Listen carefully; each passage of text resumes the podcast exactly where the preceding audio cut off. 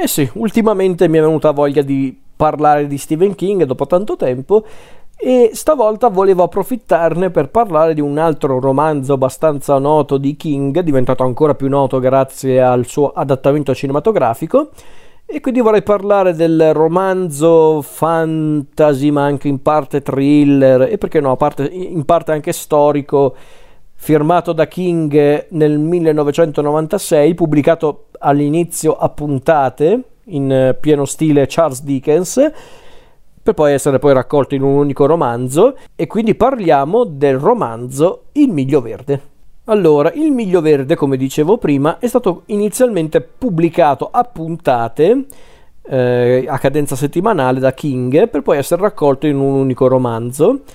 senza nessuna modifica o correzione. Poi immagino che in realtà nelle edizioni successive King ha un po' rivisto la storia e l'ha, l'ha sistemata, mettiamola così per alcuni dettagli si intende. Di che cosa parla il Miglio Verde? La storia del Miglio Verde è quella di un uomo, un uomo che di nome fa Paul Edgecombe. La prima volta che incontriamo Paul è un uomo anziano che vive in un ospizio che a un certo punto decide di raccontare a una sua amica, del, sempre dell'ospizio, la sua storia, una storia che però apparentemente sembra avere un che di incredibile.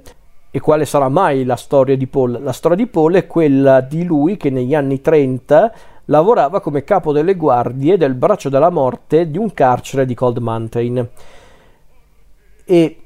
lui appunto lavorava in questo braccio della morte, il blocco E, il, il, blocco appunto dedicato a coloro che erano stati condannati a morte, che questo blocco, questo corridoio anzi di celle che conduceva alla sedia elettrica, quella che loro eh, Paul e i suoi colleghi chiamavano la vecchia scintillante, e questo corridoio veniva chiamato anche l'ultimo miglio. Eh, tendenzialmente nelle carceri questi corridoi venivano, venivano chiamati l'ultimo miglio, ma a Cold Mountain questo corridoio viene chiamato il miglio verde per via del colore del pavimento. E la storia appunto è quella di Paul e i suoi colleghi che devono appunto badare ai prigionieri del blocco E,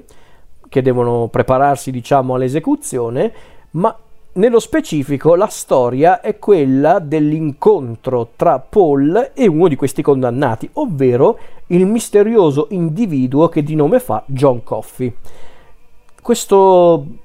questo personaggio assurdo, questo gigantesco uomo eh, afroamericano, questo afroamericano gigantesco dalla grande stazza, che però non sembra essere pericoloso, anzi sembra avere dei comportamenti eh, di fatto infantili, non fa altro che piagnucolare, ha paura del buio, non sembra capace di far del male a qualcuno, ma che è comunque lì nel, nel miglio verde perché è stato accusato dello stupro e dell'omicidio di due bambine.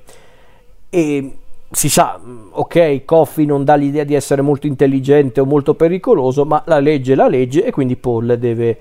comunque tenerlo d'occhio. Se non fosse però che durante questa permanenza di Coffee eh, nel Miglio Verde succedono delle cose incredibili, perché infatti a quanto pare John Coffee sembra avere dei poteri quasi divini, perché sembra avere dei poteri che gli permettono di scacciare il male eh, nelle persone o comunque negli esseri viventi per curarli, per aiutarli. E quindi Paul è sorpreso nel vedere comunque che un uomo che possiede un tale potere, un potere che quindi non dovrebbe provocare del male alle persone, per lui è strano che un uomo che ha questo potere sia lì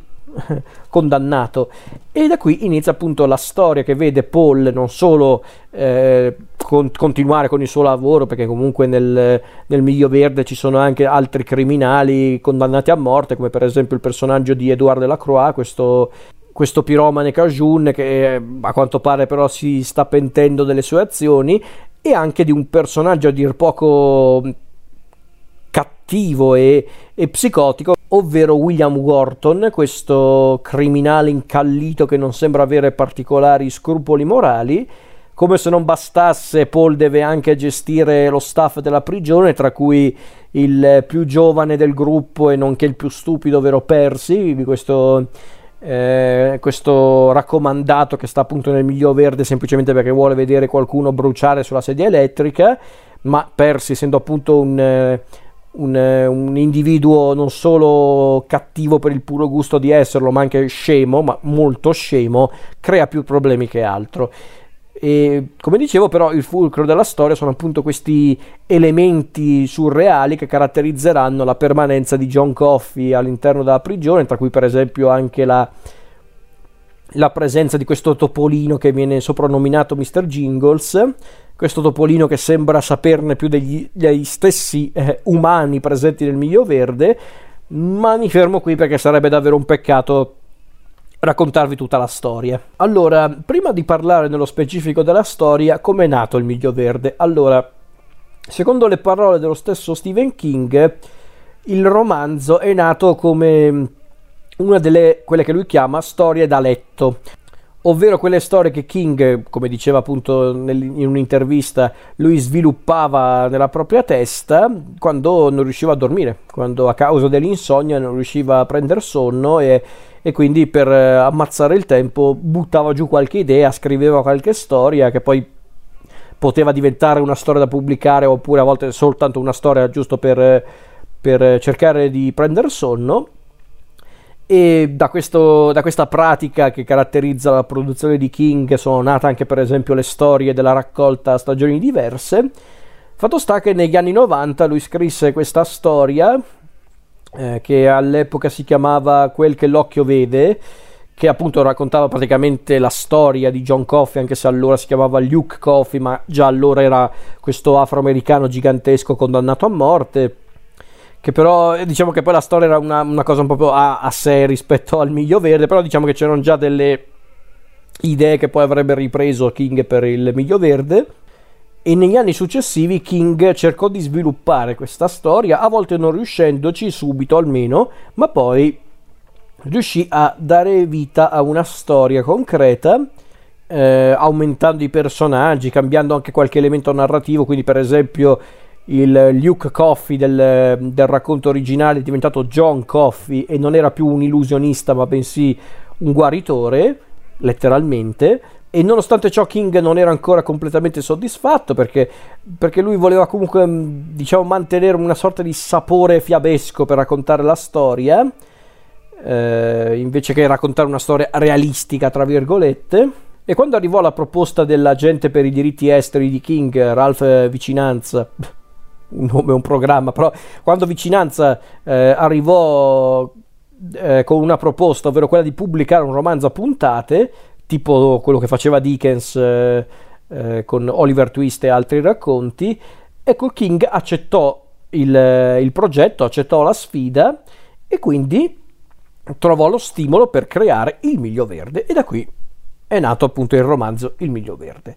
Io onestamente me lo ricordo il Miglio Verde perché anche qua avevo visto chiaramente prima il film, però poi ho recuperato il romanzo e devo dire che l'ho divorato in neanche due giorni perché secondo me il Miglio Verde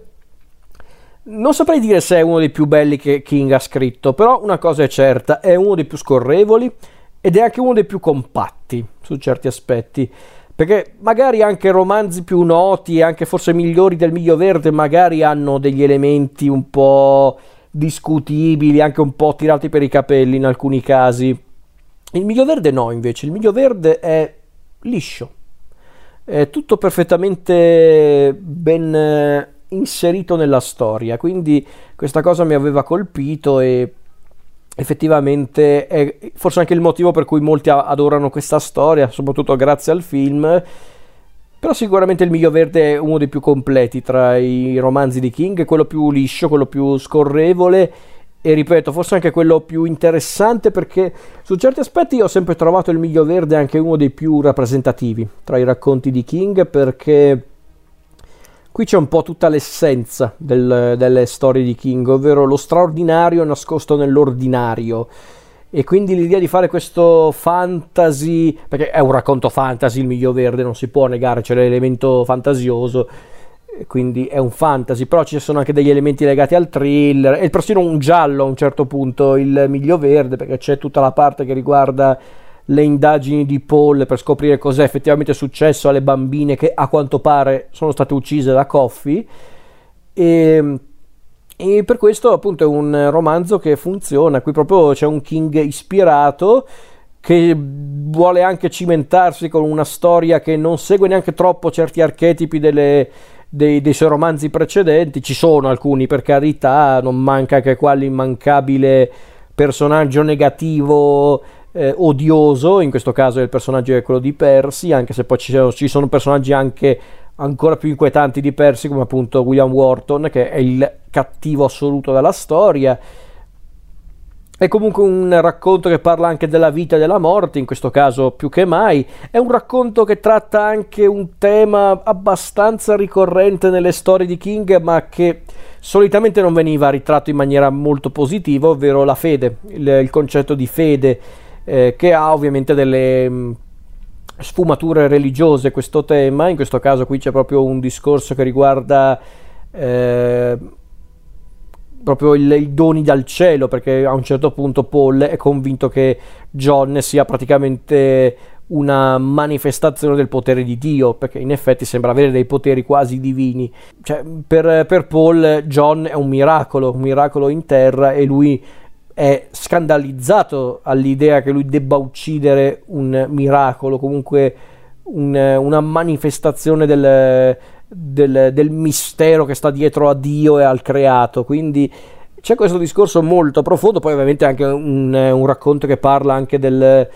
del bene e del male, cosa è giusto, cosa è sbagliato, perché comunque c'è sempre questo rapporto molto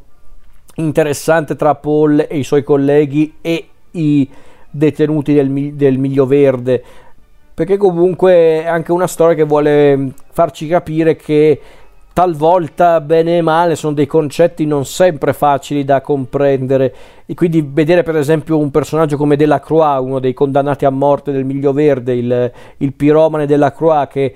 lui dovrebbe essere teoricamente un mostro perché è un assassino, è un piromane ma poi quando lo, lo, lo, conosciamo per davvero all'interno del Miglio Verde, quando è imprigionato, quando sa che sta per andare a morire, come Paul, noi lettori ci rendiamo conto che Delacroix, più che una persona malvagia, è semplicemente un, un, un poveraccio, uno che semplicemente non, non, sapeva gestire le proprie azioni. Ne ha commessa una che purtroppo lo ha, lo ha portato a, appunto ad essere un criminale e comunque ad essersi macchiato di, un, di più di un omicidio. E quindi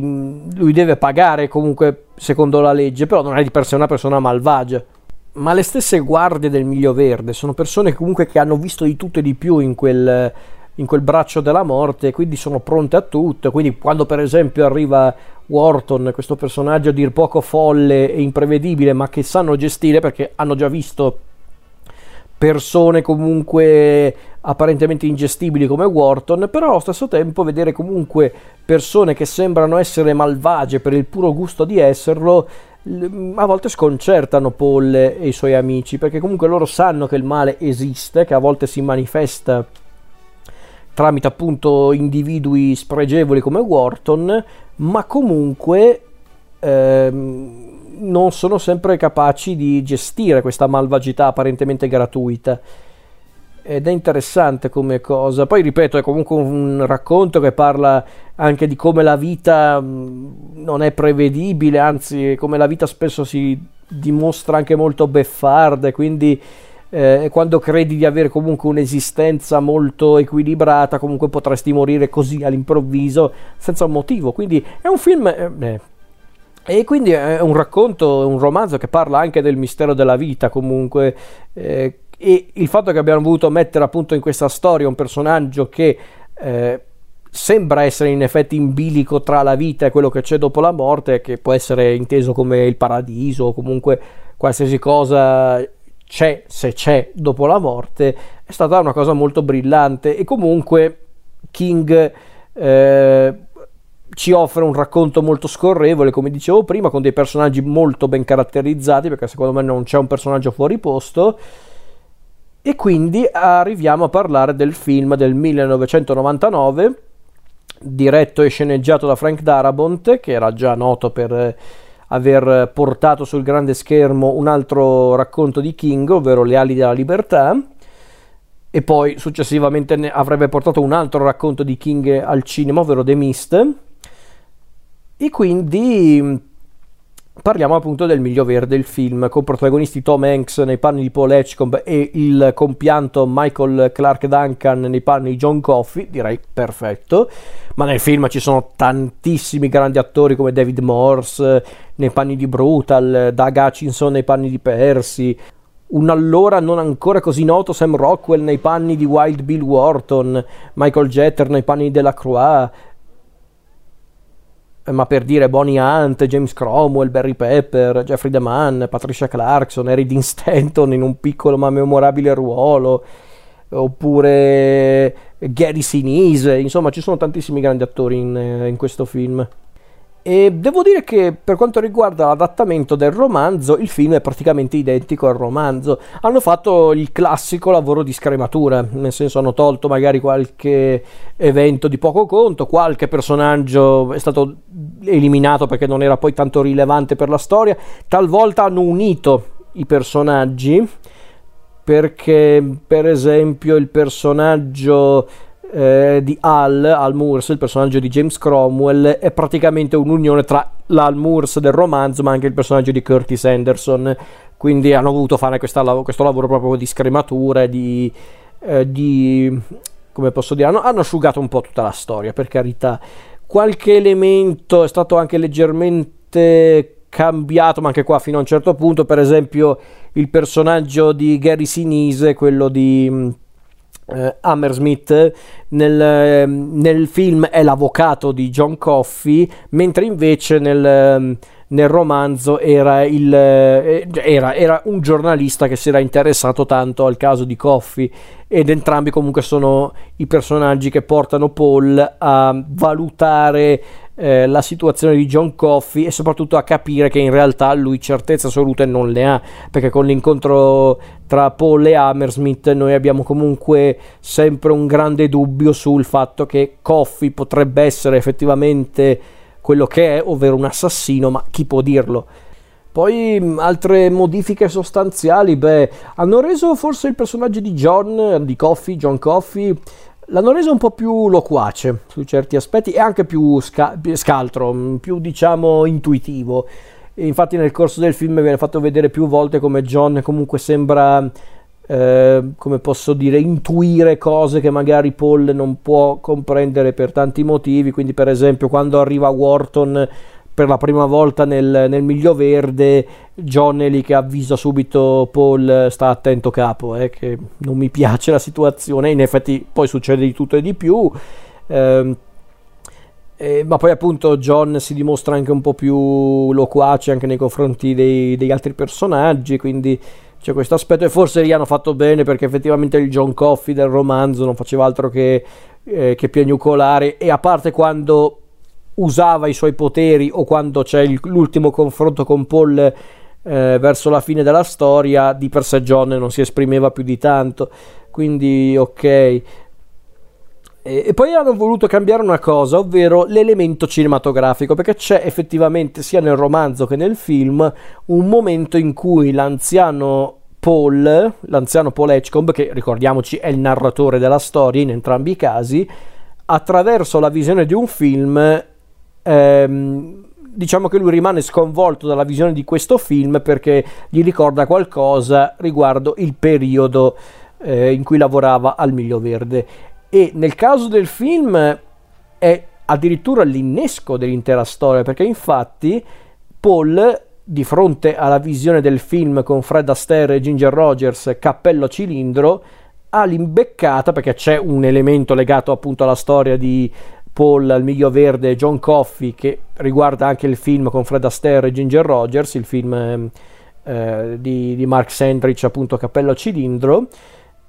e diciamo che quello è proprio l'innesco che porta l'anziano Paul a raccontare a Elaine la sua amica del, dell'ospizio la storia di John Coffey invece nel ehm, nel romanzo in realtà mm, Paul stava già cominciando a scrivere la storia